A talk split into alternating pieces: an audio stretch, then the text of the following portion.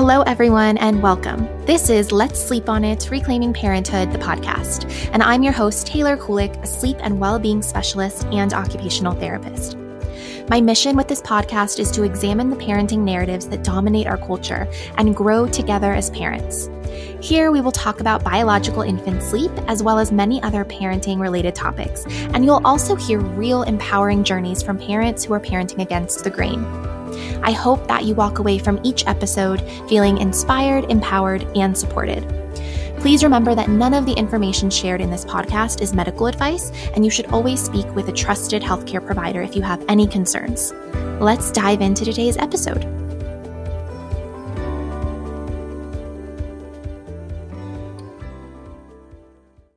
Did y'all know that much like we have a gut microbiome, we also have a skin microbiome, which means we have tons of beneficial bacteria on our skin that protect us from pathogens.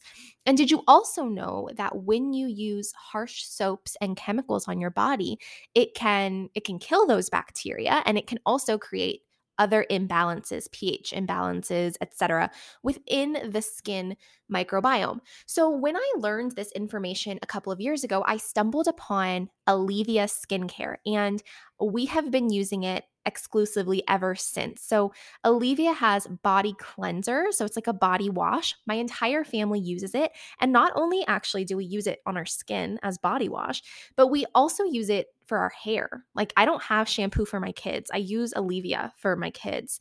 And I love Aleavia because not only does it smell amazing, but it's 100% natural and organic. It's non toxic. It's free of all artificial fragrances and dyes. It's environmentally friendly. And it's not a soap, it is a prebiotic body cleanser. So it actually helps support and nourish that skin microbiome. And it works so well, especially if you have sensitive skin. It can help with eczema, psoriasis, body acne, things like that. We love the green tea honeysuckle scent. It smells heavenly. It's so amazing. I usually stock up and get like five bottles at a time so that I can get free shipping. And they last a really long time. Like five or six bottles will last me, my whole family, about a year or so. So you can go to aleavia.com. That's A L E A V I A. Dot com and use the code TaylorK15 and that will save you 15% off of all of your Aleavia orders.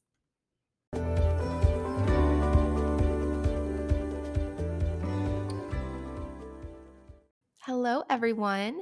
Today I have Parijat Deshpande here joining me. She is the leading integrative high risk pregnancy specialist, somatic trauma professional, and speaker and author who guides women to improve their pregnancy complications so that they can reduce their risk of preterm birth. Her unique neurobiological approach has served hundreds of women to manage pregnancy complications and reclaim a safety and trust in their bodies that they thought was eroded forever. Parijat is the author of best-selling book Pregnancy Brain: A Mind-Body Approach to Stress Management During a High-Risk Pregnancy. She's also the host of the popular podcast Delivering Miracles that discusses the real raw side of family building, including infertility, loss, high-risk pregnancy, bed rest, prematurity, and healing once baby comes home. You can learn more about Parijat and her work at www.parijatdeshpande.com. I will link that in the episode notes. Hi, Parijat. Welcome. Thank you so much for being here with us today. Hi, Taylor. Thanks for having me. I would love it if you could just tell our audience who you are, a little bit about yourself and your background and what you do. Sure. So, hi everyone. I'm Parijat Deshpande. I am an integrative high risk pregnancy specialist and somatic trauma professional. And I work essentially with um, clients who are trying to conceive and newly pregnant after second or third trimester loss or preterm delivery, neonatal loss, stillbirth, any of those complications. And I teach them kind of a neurobiological integrative approach on how to help them stay pregnant in their next pregnancy and beat those medical odds and have a different experience next time. And that work is entirely drawn from my own personal experience of having been that person. I've been through infertility and losses and a very high risk pregnancy, and my son was born extremely preterm. And it was in those final days of that pregnancy where I saw that there is more to the exceptional medical care that I received that played a role in helping me stay pregnant for as long as I did, even though the pregnancy was very short.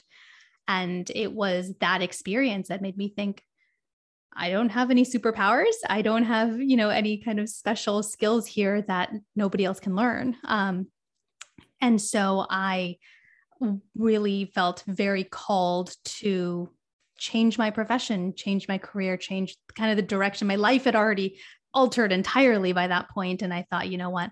This is what I'm meant to do on this earth is to teach women how to have healthy, high risk pregnancies and to mm. help them bring their babies home. And, and that's kind of how I've found my way here. That's amazing. Thank you for sharing that. So, kind of to jump right in, can we talk about some basics? Can you tell us what is stress and um, maybe specifically um, stress related to pregnancy? Yeah. So, stress, ooh, stress is a word we use, we throw around in a lot of different ways that we should not be mm-hmm. throwing around, which is true, I think, for a lot of things as it pertains to health. Um, stress is a physiological chain reaction that happens anytime we are presented with a threat.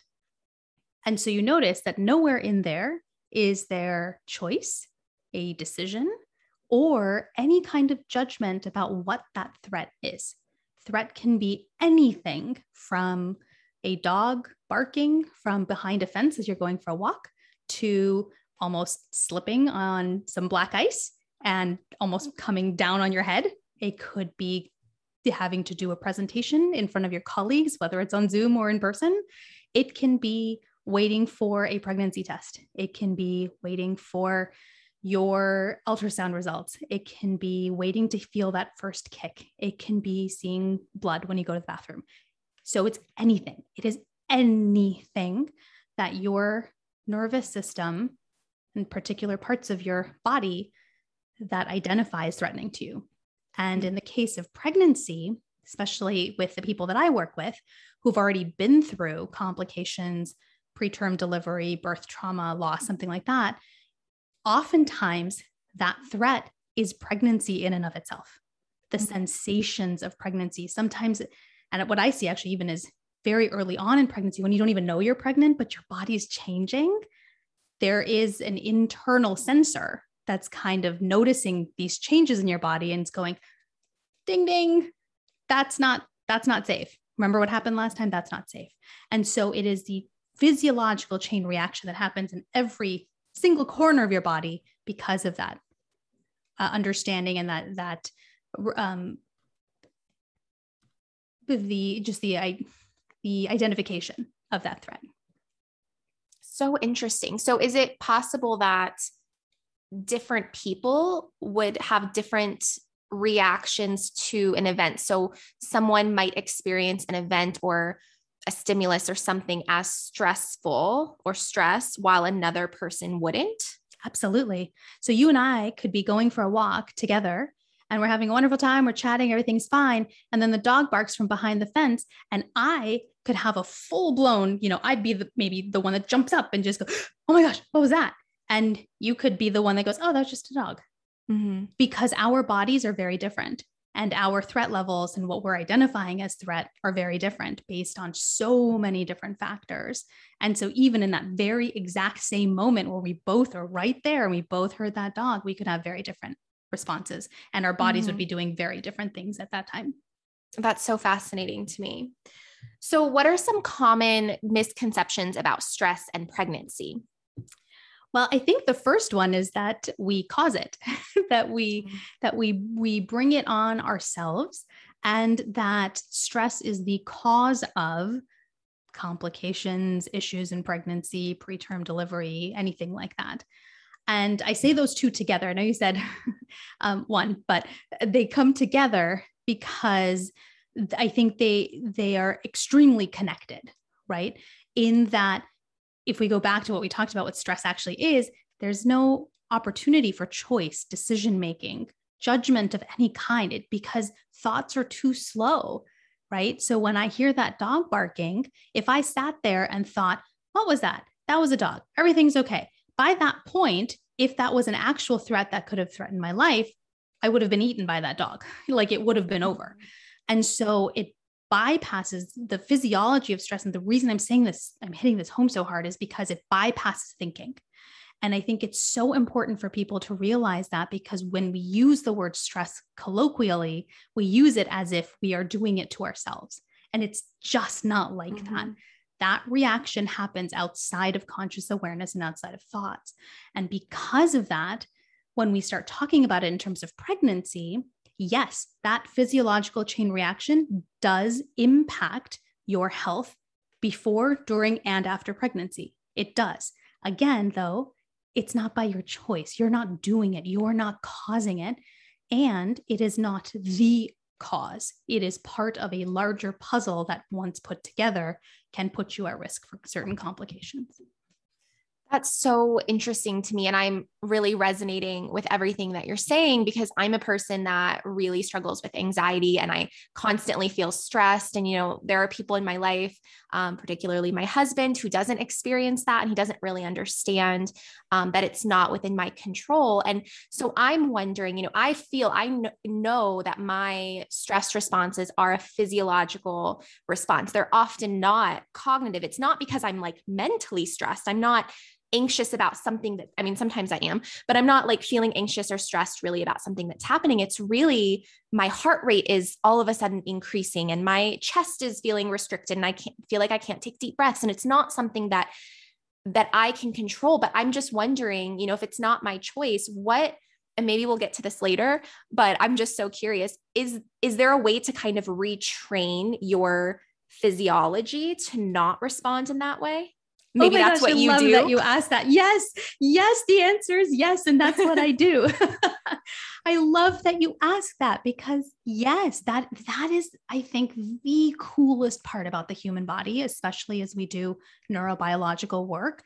Almost everything is retrainable, and mm-hmm. I find so much hope in that. Oh my goodness, that yes, this is maybe how it is now. Maybe if you look back to five years ago, 10 years ago, maybe your entire life for as long as you can remember. This is how it's been. Absolutely. That's very real, right? And we definitely are not going to discount that.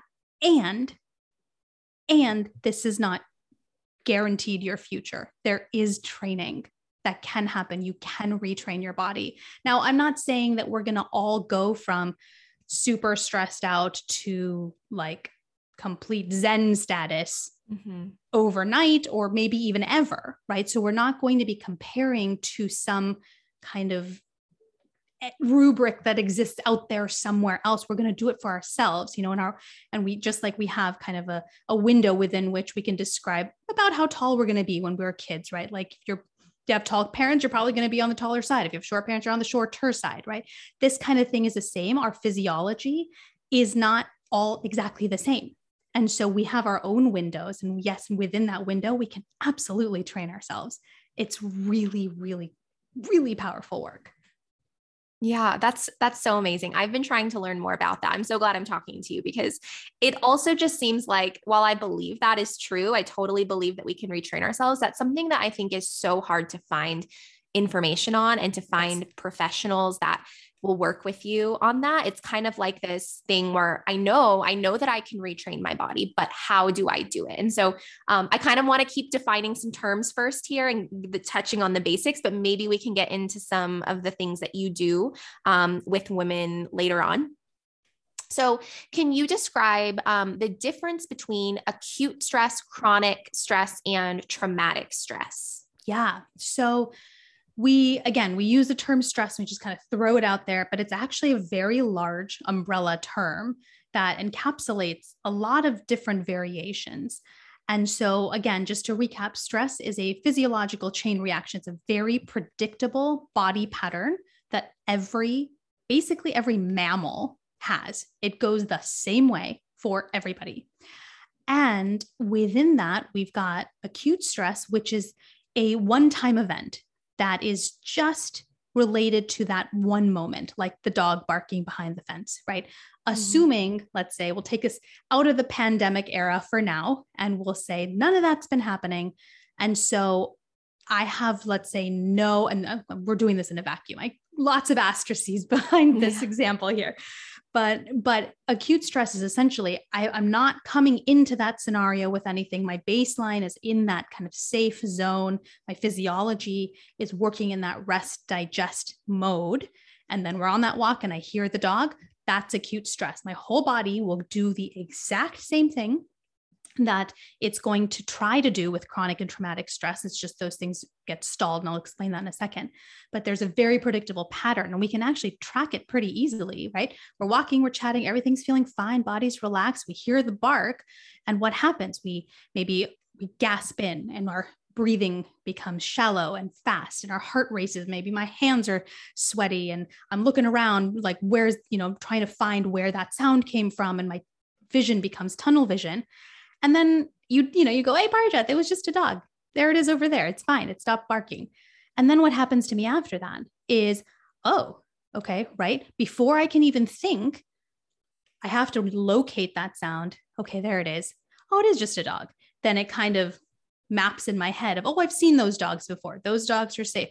Oh, it's behind a fence. It's protecting its territory, right? So this all happens again outside of conscious awareness. You're basically mapping your known memories to that moment. You start noticing your breath slowing down. You notice your heart rate slowing down. That's when I'm going to notice how much I've been sweating. I'll pull off my Mhm. jacket because, oh my gosh, I'm really hot. Yeah. And then I'm going to look to you and go, ha, oh my gosh, I totally got so scared with that little dog over there, right? That's when I'm going to engage in language and I'm going to engage in connection. Again, it's extremely predictable how that goes. Now, if you take that exact example and you put uh, any of us in a situation where there's a dog barking, as an example, as just an analogy, over and over and over, that's where we get into chronic stress. So we have the everything's okay. Oh my gosh, two. Okay, I'm going to come back down. Oh, okay, but it's here again. Then I'm going to come back down. And oh my gosh, it's happening again, right? This can be with um, with anything. It can be due to work. It can be due to health issues. It can be due to uh, trouble at home. Um, I mean, there's so many things. It's not about the event, right? It's about it could be anything that keeps happening over and over, and that whole pattern repeats consistently. And so you're not actually getting enough time to recover before you're back in that kind of spot again. And traumatic stress is then, you know, you're at baseline. I'm simplifying this majorly, but essentially you are at your baseline and then you have that dog barking moment and then you get frozen there. You don't even come back down. And that's what I typically see with my clients who have experienced preterm birth, late term loss, pregnancy complications is that that happened, that moment happened. And for so many different reasons, they were not able to have that resolution side of it, the deactivation side of it. When we get frozen and that dog barking spot, that's what we call trauma. Mm. So are you saying that if somebody experiences trauma and they don't they don't have that resolution where their that stress level comes down is that they're now like in a stress their body is in a stress state for everything or is it just that it, like is that what you're saying that just all the time I'm I'm going through my daily life and I'm in a constantly stressed state? Yep. Yep. Mm-hmm. And the thing with humans is we can fake it pretty well. So Mhm. the out outer appearance can look like I'm fine. Look, I'm smiling, I'm showing up for work, I'm taking care of the kids, I'm, you know, going to my birthday parties or whatever it is that I'm doing. I'm here. But inside is an extremely different story. What's happening Right. physiologically in the body is a very different experience. And so you're kind of living two lives almost. And that in and of itself can be so exhausting. And so it's very common then for people who are living with traumatic stress to be really, really tired. And I Mhm. think, especially now, when we bring it back to present day, we've been in this pandemic for how many months now?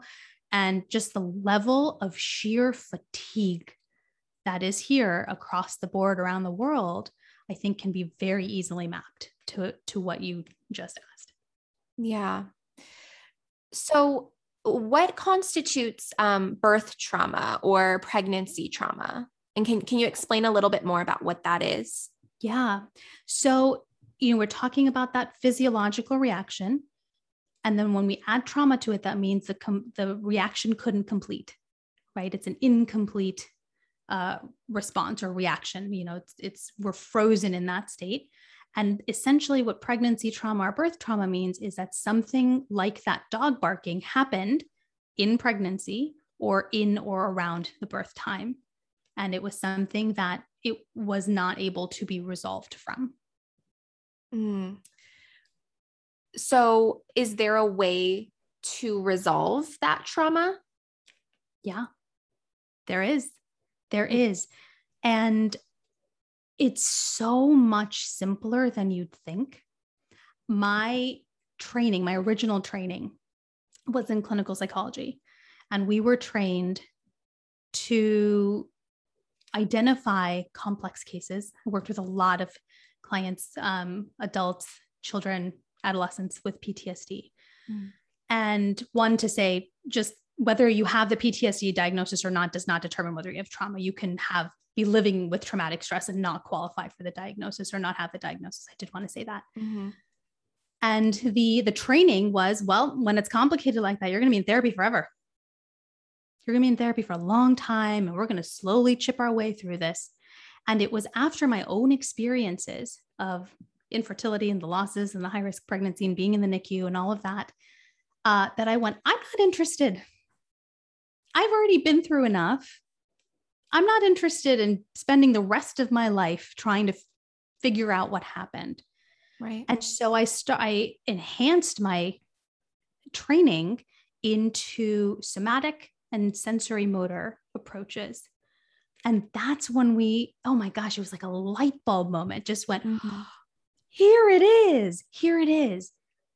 All we have to do is follow physiology, right? I've said a few times on purpose Stress is a physiological chain reaction that is very predictable.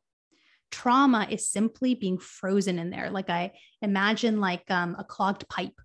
The water flows through that pipe very predictably in a very predictable fashion until something stops it there. And then it gets clogged up and then it gets backed up. And that's when we have a problem, right?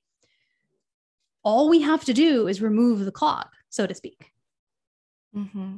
But we know exactly how to do that when we understand what our body is trying to do to resolve that very predictable pattern. It's so cool because it doesn't take long.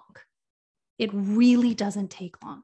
Now, that does that's not to say great, I'm going to commit 6 months to this and it's over. Healing is a lifestyle. So you're now committing to go to the gym for the rest of your life, which maybe sounds horrible to some people. so maybe think of it like running or yoga or whatever it is that makes you happy, but you've got to do it forever. It's like taking a shower. We all have to do it right forever. Can you so you you mentioned somatic and sensory motor. Can you kind of expand on what those are, what what those words mean? Oh, sure. Yes. So somatic means body based. So uh, essentially, the understanding about trauma is that it is not a mental health issue. It is a whole body issue. And if we go back again to that de- definition of stress, you can see it involves the entire body, right? So, mm-hmm. whole body. And so we address this from the body perspective. And we say, okay, what is your body telling us about what state and what phase of that whole process it's frozen in? And sensory motor is one of the approaches that is somatic, meaning body based, which means that we can address and kind of unlock or un- unclog that pipe, so to speak, by accessing your, your sensory system as well as your motor system and how they work together. Motor meaning movement, sensory meaning the five senses that we talk about, but also the internal senses of where do we know where our body is in time and space? Do we know how our body moves in time and space? Mm-hmm. Um, you know, all of those together are really beautiful and extremely powerful ways. I think of it, this is a terrible analogy maybe, but I think of it like a Drano for a clogged drain. Mm-hmm. Like it works really great. And once it's unclogged, you've got to do the the rest of the work to keep that drain from being clogged again. Wow, so I'm just I just want to know more. I just and I know i know I want to share everything. everything, but yes can you give us some examples of what this might look like? Yeah, here's a great one. So, if we take that example of the dog, right? Mm-hmm. And we're walking, and I have that reaction of, oh my God, the dog, right? One of the things I shared in that example is my eyes focus in. So, anytime there is a threat that we experience, anything, it's a test that's coming up, it's a doctor's appointment, it's, you know, whatever, it does does not matter what it is, we lose peripheral vision. Mm. Okay? And you can probably test that out next time. You will notice that it's it it's almost like it goes it's not even on your radar.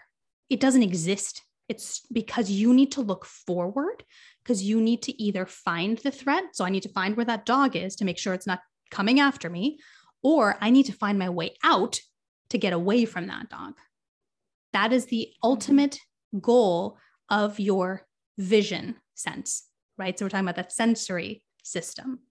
One of the ways that we can start to restore, kind of unclog that pipe, so to speak, is to restore access to full vision right and so a lot of clients that i work with when we start talking about the vision they go well yeah i can see everything i say okay great now let's you know you can do a very simple exercise of putting your fingers right in front of you and pulling your hands to the sides and where do you stop seeing your fingers most people with traumatic stress will stop pretty far forward and won't go all the way back to where the full peripheral vision is now assuming there are no other um, of course ophthalmological issues going on.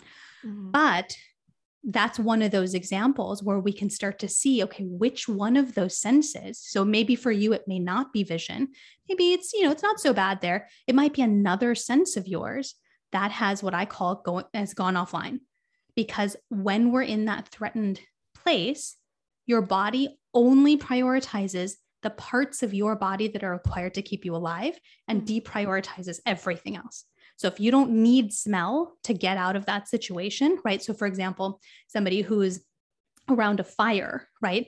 Their sense of smell is going to be heightened because they need to know where that smoke is coming from to get out. Whereas if I'm running from a dog, I don't really need to know what it smells like, right? So, you know, just as a simple example, so the body is going to adjust to that situation. And in that, your body is going to prioritize certain body functions and deprioritize others that also tells the story of the moment that you became frozen in trauma and i think when i when i'm working with my clients even if they can't remember what exactly happened at the time of birth or when they were the nicu or right before they were induced or anything like that their body is telling the story and mm-hmm. what senses they have access to and which ones are dulled tell me a little bit about what might have been going on even if they can't remember and it's it's a great place then for us to start that work together Wow, that's fascinating. So, I so from my understanding, when we're talking about trauma and a traumatic event, there can be like these capital T kind of trauma events. But then can can somebody also kind of experience this ongoing traumatic stress even if they didn't experience a capital T traumatic event, but maybe they just had a lot of things in their life that have kind of added up and put them in this like this this constant feeling of feeling unsafe in their body yeah yeah absolutely i don't to be honest i don't love the capital t little t ex- explanations of trauma mm-hmm. because i think it still qualifies trauma from the eyes of the person who was not there and I mm-hmm. think that's where we really get it wrong when we start talking about any kind of trauma. And this is especially important, I think, for birthing people, where it's almost like their trauma is defined for them. Like, well, baby was fine you're fine it can't be trauma and that's not true right? Right. So yeah you're right. You're right that you it may not have been this big event. It could be multiple events that were kind of this low grade experience. If you remember when we talked about chronic stress of you you have that kind of elevated activated moment and then you come back down then you're back up again. If you can't actually come back down because the next thing happens so quickly that can compound itself into actually helping facilitate freezing in that activated state, which is what we call trauma that can act, absolutely mm-hmm. happen. And I see that frequently with clients who have kind of um, consecutive issues. So, for example, they develop pregnancy complications, then they deliver preterm, and then they're in the NICU, um, and then all the medical care after that. I mean, it's just one nonstop line of things and and that can absolutely compound together as you can imagine just compress together and, and result in being frozen in that state which is what we call trauma yeah. Yeah I know that you your main focus is pregnant pregnancy, birth, pregnant women. Um, but I'm it's so interesting hearing you talk and explain some of these concepts because I'm drawing so many parallels and making connections between just like parenting in general and yeah. specifically reparenting. Um, I know that's kind of like a buzzword right now, but you know, a lot of us have experienced. Um, I don't want to say it might be like you're saying it might be traumatic events growing up, or you know, we have these triggers. We're reactive. We're we're constantly stressed by our kids and like we don't know how to like calm down and make ourselves feel safe and that's something that I talk about a lot because it's something that I'm going through myself and I'm working through myself. Um, and so I'm drawing all of these parallels and I'm just wondering what your thoughts on are about that. Maybe that's a really broad question, but I'm just so curious about your thoughts about parenting and having these like triggers and feeling like you can't be calm for your children. And also earlier, listening to you talk about, um, you were giving an ex- the example of the dog barking and how you kind of went through the process of calming down. And part of that was connecting with the person that was with you. And so we call that co-regulation, right? Um, and that's what we do with our kids, or that's what the goal is. And so I'm just curious to hear your thoughts about all of that if you have anything yeah. Um, to share. Absolutely. And I think that is never more prevalent than it is right now as many of us are parenting in a pandemic where everybody is just heightened and there's so much uncertainty still. There's just a lot of un- unknowns right now. And I've definitely heard from a lot of parents just like, I can't. I don't know what what I'm doing wrong. I can't. And and the message that I've got is you're not doing anything wrong we can't co regulate when we are still activated. Mm-hmm. I'll say that again because I think it's really important to hear. We can't co regulate until as long as we're activated. And so, if you remember that dog barking example, co regulation was the very last thing that happened. Very last right. thing that happened. I need to first know that I'm safe. I need to start coming down. I need to be able to tolerate coming down. I need to get access to my whole body again, right? So when I'm looking for that dog, I don't I can I don't feel my hands, right? We don't and we don't think about that in the moment, but I need to get access to me again. I need to get back into my body again. I need to know what's happening and then and only then will I be able to turn to you and and have a conversation or to look to you for reassurance or something like that in a way that's going to keep me in that safe, physiologically safe zone, right? And I think that same thing is happening for parents is we want to be available for our children, of course, and we're doing the very best that we can. And so when you're trying to do that, be really mindful of what state you might be in. Right. And, and use that dog example if that helps you kind of visualize it. But where on the spectrum am I with relation to the dog? Right? Because if you're in it, you're mm. not going to be able to help the child co regulate. That's not a fault of yours. It's again, it's not a choice. Your body is prioritizing your safety first before you are able to do something for another. Right. And I think that's such an important part of this conversation is it's not a choice and i think that is one of the hardest parts you know i I strive to be a respectful, gentle parent. A lot of the listeners here do too as well. Um, but I think for me, the hardest part is I know all, I mean, I don't know all of the things, but I know many of the things. I know many of the concepts of respectful parenting. I know how I would like to be responding to my child. But when it comes down to it, when you're in those moments where you're triggered by something your child is doing and your body goes into fight mode or flight mode or freeze mode or whatever, and your body suddenly feels unsafe because my my child is yelling at me and my parents yelled at me growing up and I didn't feel safe. And so now that's a trigger for me. Yep. You can't it's you can't think your way through these things. It's it's they're automatic reactions. Um do you have any like quick tips for parents of if they're struggling with this kind of thing where they could start to kind of you know do the work and try not to be as reactive and tr- retrain those physiological responses yeah i think that's it's such a great example. Um, and what I'll say is, I'll say the the unpopular answer first, and then I'll give you a couple of things. The unpopular answer is there's no way to hack out of the trauma response. There's no mm. way to do it. And you're going to see people talking about it and give you all these tips, and they're they're not they're meant to be much farther down on that spectrum away from that dog moment than you may be. And so if you're trying them and they're not working, it's not you. right? I really want people to hear that because I think I I get a lot of messages of I've tried everything, it's not working. And when we actually map it out and go, you're actually here mid dog barking, but you're trying things that are meant to be done when you've actually felt your body again. That's why mm-hmm. it's not working. It's not you, right? So, where to begin with that? I think the biggest really the most important thing to do is to completely believe, really with every ounce of your being, believe that you are not doing anything wrong. Mm. And I think that's where it's really hard. Yeah. Because you see the vision of what kind of parent you want to be, and you're experiencing something so different from that. Mm-hmm. And it's mm-hmm. very easy to internalize that blame. And that's why I've been trying to hit home so hard. There's no choice. We're not choosing. This is not, you know, something that we are doing consciously. Our body is responding in a way that it is most familiar to us. Mm-hmm. And in a moment of threat, your body will do only what is most familiar. It is not a moment to learn anything. We cannot, we, you can't learn how to tie a shoe when you're running from a bear. You, it's just not possible.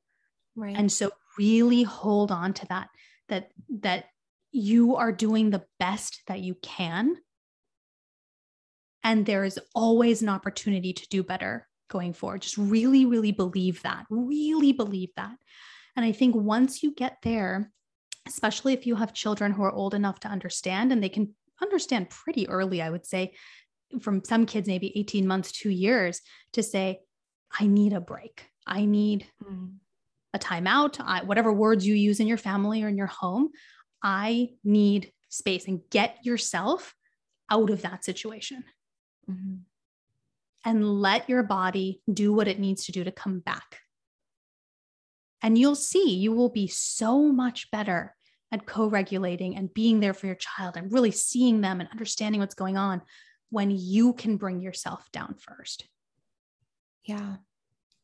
Yeah, I love that. And, you know, I, what we do sometimes, because I don't, we don't really do timeouts like as punishment. Mm-hmm. Um, so I, tr- when I can, I try to kind of frame it as mommy's having a hard time. I'm having a hard time. I need a break. Um, I will be right with you in a few minutes. I just need to step away. And so, helping my daughter, who's four now, so she's kind of understanding more now, but helping her to understand that it's not that I am separating myself from her as a form of punishment because she did right. something wrong. It's not really about her. And I don't do this perfectly all the time. Sometimes I do make it about her because I'm yelling and I'm mad and I'm repeating totally. all of the same patterns um, that I had, that I experienced growing up. Um, but when I can, you know, I'm making sure she understands that it's not about her, it's really about me. And then if I do mess up, I'm coming back. And I, I shouldn't say mess up. Um, that's judgmental. But um, when I do do something that I wasn't happy with, I didn't want to do, I said something to her that I didn't feel okay about. I come back later and I repair that and I tell her, yeah. I said something that I didn't mean. I was having a hard time. I apologized to her. And, you know, as you were saying that, I keep thinking, you know, I, I was thinking about, well, it's hard to accept that it's n- that we're doing the best we can and that it's not a choice because I think so many of us have this fear because a lot of this stems from how we were raised, right? Mm-hmm. And so we have this fear that if we're repeating the same patterns that our children are going to grow up to have the same challenges that we're having right now and nobody wants that for their children and so we want yeah. to do better for them and um but i think a huge piece of that too is you know the repair part afterwards can make exactly. such a huge difference. If we're cognizant of what is going on and we're communicating that to our children and we're coming back and apologizing and making things right i didn't get that when i was a kid. Exactly. i didn't get the apologies after. Um, so i think that's a huge thing to just keep in mind if you are a parent who is struggling with this kind of thing. I love that you said that.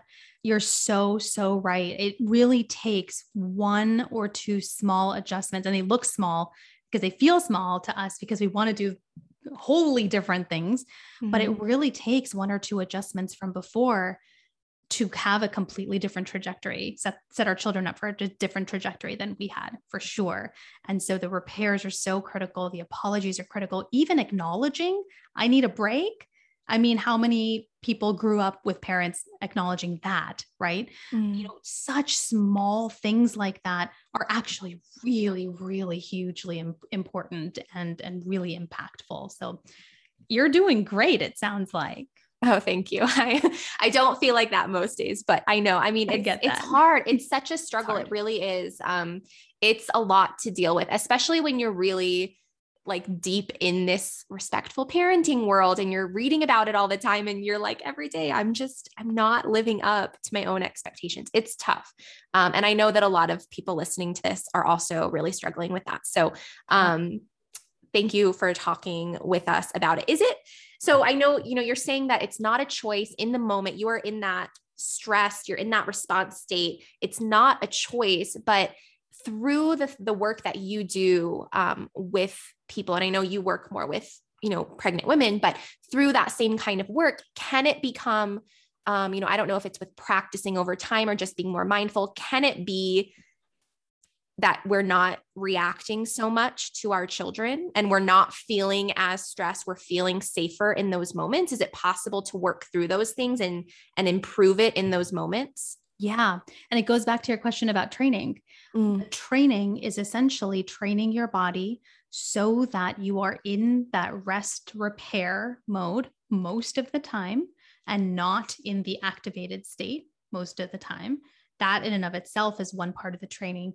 And the second piece is being able to catch it on its way up so it never hits the peak not never i don't want to say never so mm-hmm. that it rarely hits the peak and that way when it does hit the peak because it will because the goal is never to be non-existently stressed or non you know never ever angry or never ever overwhelmed. That is never the goal. That is completely unrealistic right? Mm-hmm. but that when it does hit that peak it's rare. It's not yeah. as common as it is right now. And that's essentially the training training piece of it. Absolutely possible. Awesome. So if somebody is out there, me, I'm the person, I'm the somebody who wants to learn more about this, wants to like figure out how to retrain themselves to, you know, be in this safe state of body and that they're not in these stress responses. Um, where where should we start and where can we find you and your work and your resources? Yeah. Well, I think where to start for yourselves is start with an inventory. Start being really honest uh, with yourself about and it's that's hard. I will be so honest. I say all of these things but i do this work myself. I have many i have been yes this is not coming from a place of i've got it perfectly it's done. It's not at all the case. Mm-hmm. um, and so start with that inventory and get really honest with yourself. What are your triggers? When do they come up? How does it show up? What is that fami- familiar physiological state that my body constantly goes to every single time. And it's from that place that then these behaviors come, right? What is that? What's happening? Get really honest with yourself. And, you know, that will take time because it, it's not an activity that we can do in five minutes. It's heavy and it's hard. Mm-hmm. So give yourself some grace and do it slowly.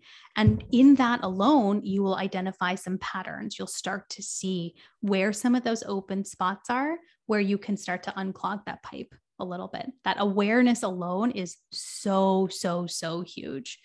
Um, and and that's usually where my clients will come to me is having done that and and have recognizing okay this is the pattern that I see. Um, as as you mentioned I work with pregnancy and so it's it's typically around fertility or getting pregnant but they there's patterns that you start to recognize and really identify. And when you can do that you kind of see what that open door is and that's where the work can begin. Excellent. Yeah um, okay, so what resources do you offer? How do you support people? Um, do you work or do you only work with um, pregnant pregnancy right now? I do. Mm-hmm. Okay. It is specifically for women who have a history of preterm birth or late term loss or high risk pregnancies complications in the past and are wanting to get pregnant again. Awesome. Yeah. And so- um, I think we have a resource for your listeners. Um, we have a, a, a seminar that has been really, really successful and really helpful for a lot of people who are feeling afraid of getting pregnant again after. Mm.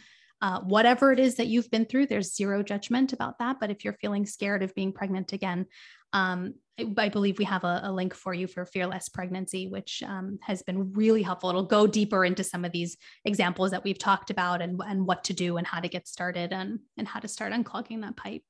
Excellent. Yes. And I'll link that in the show notes. And then I think you also gave us a discount code. Um, yes. So 15% off that seminar. Thank you for that. That is with the code uh, Taylor K. So that sounds amazing. Um, where else can we find you and your work? Yeah. So for all other uh, parts of my work, um, I you can grab my book, listen to my podcast, all from my website at parijatdeshpande.com. It's my full name.com. And there you can find out how to work with me privately as well. And I tend to hang out on Instagram. So if you're there, I'm at healthy.highriskpregnancy. So come by, say hi, let me know um, what you took away from this uh, interview. I love hearing from listeners. So come by and say hello. Amazing. Well, thank you so much for joining us. That was that was so informative. I just thought it was really fascinating and it makes me want to really dive into this even more. Um, and now I have some starting points. So thank you so much for joining us today. Thanks for having me. Thank you for listening. I hope you enjoyed this episode. If you did, please subscribe and leave a review if you feel called to. It really helps our message reach more parents. You can also follow me on Instagram at Taylor Kulik for similar content or visit my website at www.taylorkulik.com. I offer online courses where we really dive into infant and toddler sleep holistically. And we also offer one to one holistic sleep support services if you're looking to improve your child's sleep or shift patterns without sleep training. If you know a parent who would benefit from this podcast, please share. And if you'd like to financially support this podcast to allow me to create more episodes more often, you can visit anchor.fm slash Taylor Kulik. I hope you'll join me next time.